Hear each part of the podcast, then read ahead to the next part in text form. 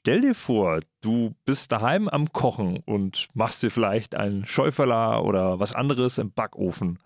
Und äh, plötzlich klingt es an der Tür, ein Bekannter steht da, man verquatscht sich, das dauert auch ein bisschen länger. Aber plötzlich steigt schwarzer Rauch aus der Küche. Was machst du dann? Oh Gott. Ich würde natürlich gleich zum Telefon greifen und die 112 wählen. Und stell dir dann vor, dass nur eine Ansage kommt, die sagt, wir haben keine Freiwilligen bei der Feuerwehr, löschen Sie bitte selber. Das wäre ja der absolute Horror. Und damit steigen wir ein in unsere neue Folge Heimliche Helden, der Ehrenamtspodcast. In Folge 2 geht es um das Thema Rettungs- und Hilfsdienste. Wir sind eure Moderatoren. Ich bin Julian und mit dabei ist Milena. Hi, schön, dass ihr wieder da seid.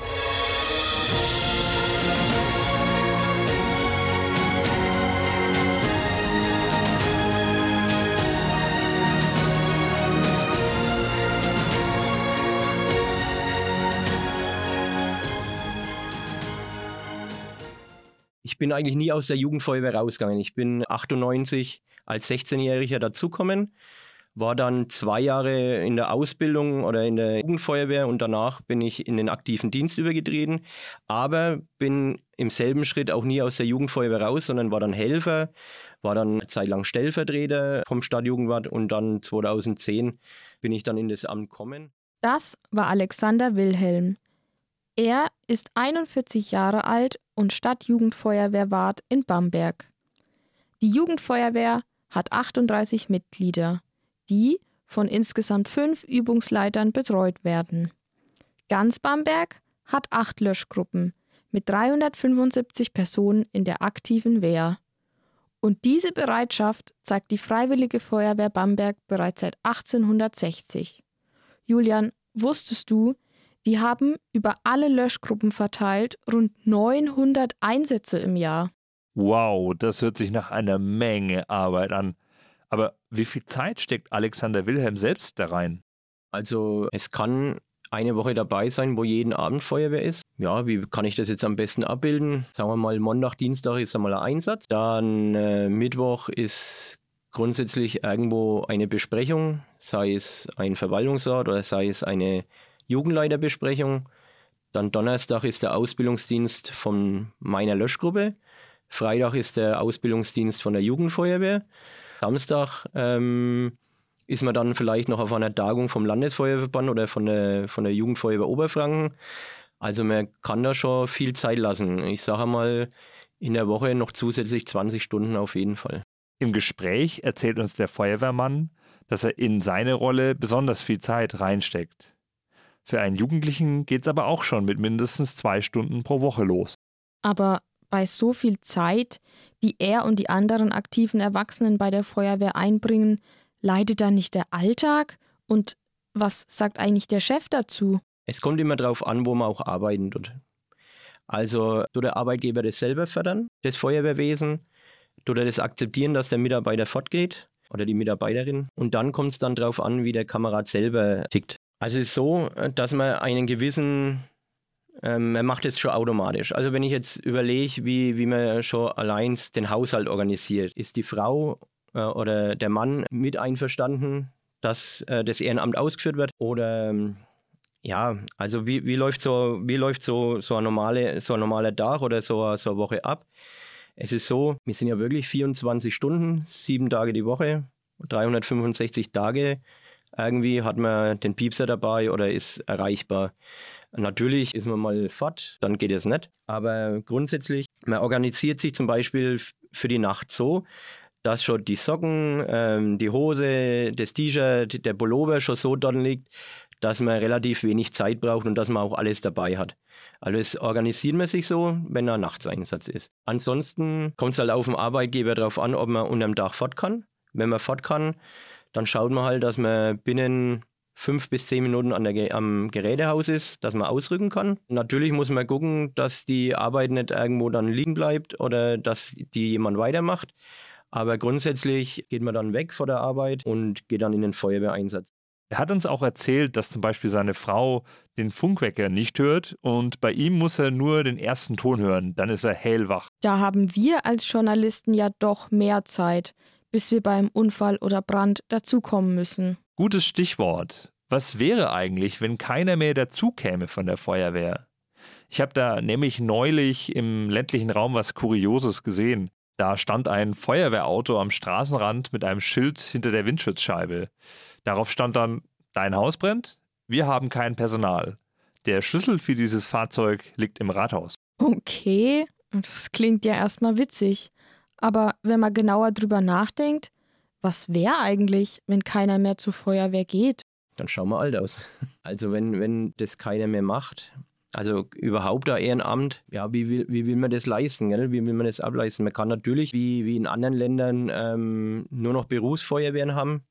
Aber ob das sich die Kommunen und auch der Staat leisten kann, bezweifle ich mal. Ja, also ich kann mir es nicht vorstellen. Also es ist wirklich, wenn da kein Nachwuchs mehr da ist und wenn da auch kein, keine Leute mehr dazukommen, dann schaut es echt schlecht aus eigentlich. Klare Worte auf jeden Fall.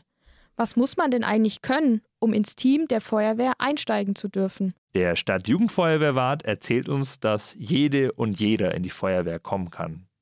Es gibt nicht die eine Eigenschaft oder Fähigkeit, die man mitbringen muss.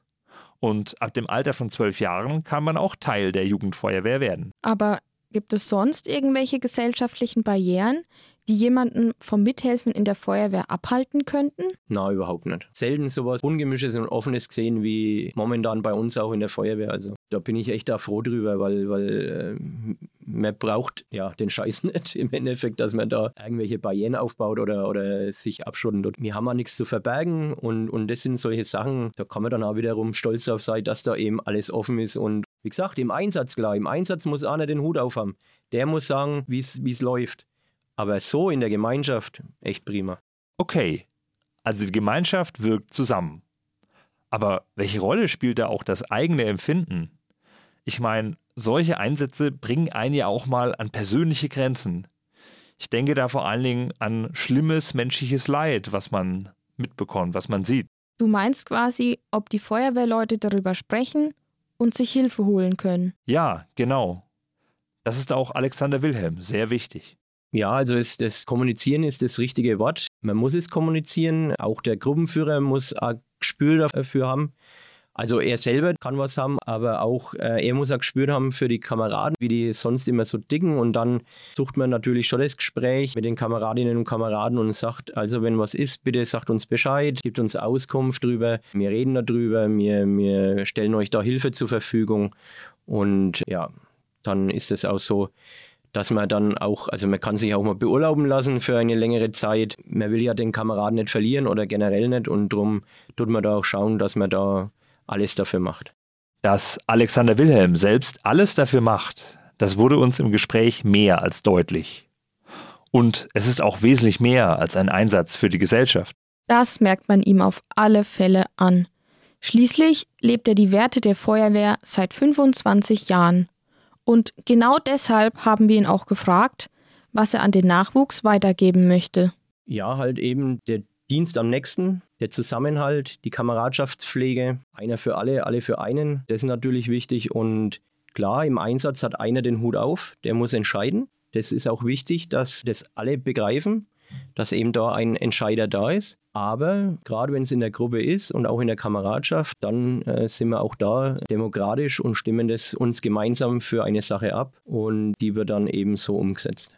Die Feuerwehr ist aber nicht immer auf sich allein gestellt. Bei Unfällen oder Hochwasser zum Beispiel bekommen die Helden in Rot von denen in Blau Unterstützung. Gemeint ist damit das Technische Hilfswerk, kurz THW. Was machen die eigentlich? Dazu haben wir mit Martin Brühl, dem stellvertretenden Beauftragten im THW Ortsverband Forchheim gesprochen. Der Ortsverband besteht seit 1952 und hat 125 Mitglieder. Deutschlandweit sind es 80.000 Helfer in 668 Ortsverbänden. Das THW hat die stärkeren Pumpen als die Feuerwehr und gleichzeitig steht Martins Einheit auch an brenzligen Orten, wie er uns von einem gemeinsamen Einsatz mit seiner Frau erzählt.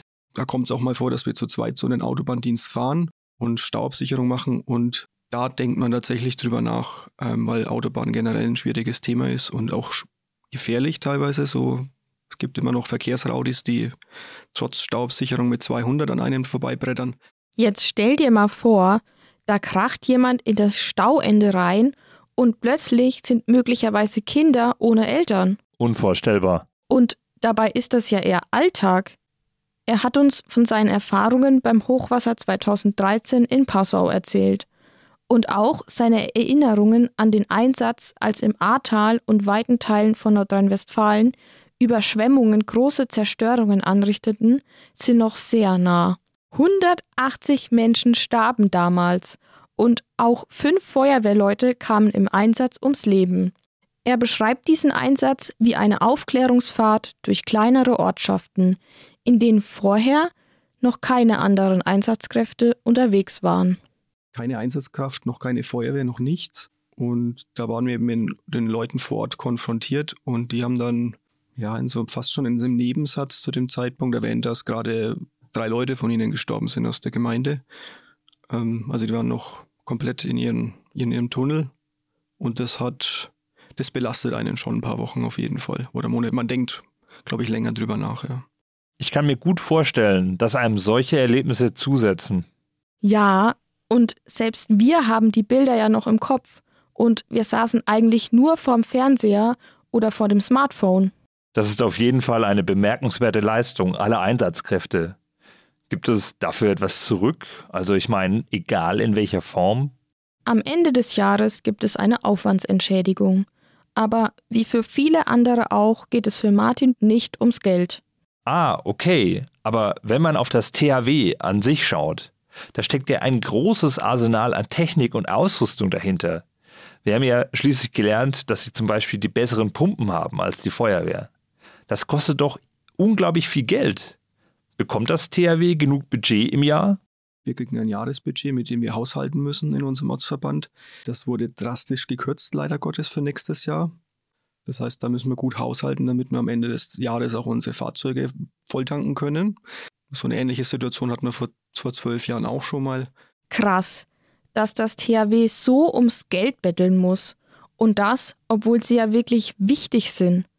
Gerade wenn man jetzt mal drüber nachdenkt, dass mit zunehmendem Klimawandel Überflutungen noch häufiger geschehen könnten.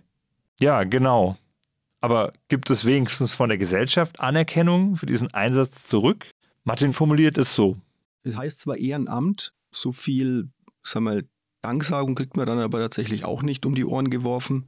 Und es muss auch nicht sein. Das macht man eigentlich aus eigener Überzeugung, weil man einfach der Gesellschaft helfen möchte bei welchen Situationen auch immer. Und das gibt mir persönlich am meisten, dass ich weiß, ich helfe jemandem.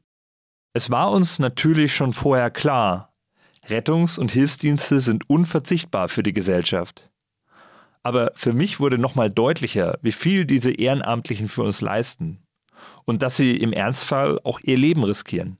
Mit diesen ernsten Worten kommen wir nun schon wieder ans Ende der heutigen Folge von Heimliche Helden, der Ehrenamtspodcast.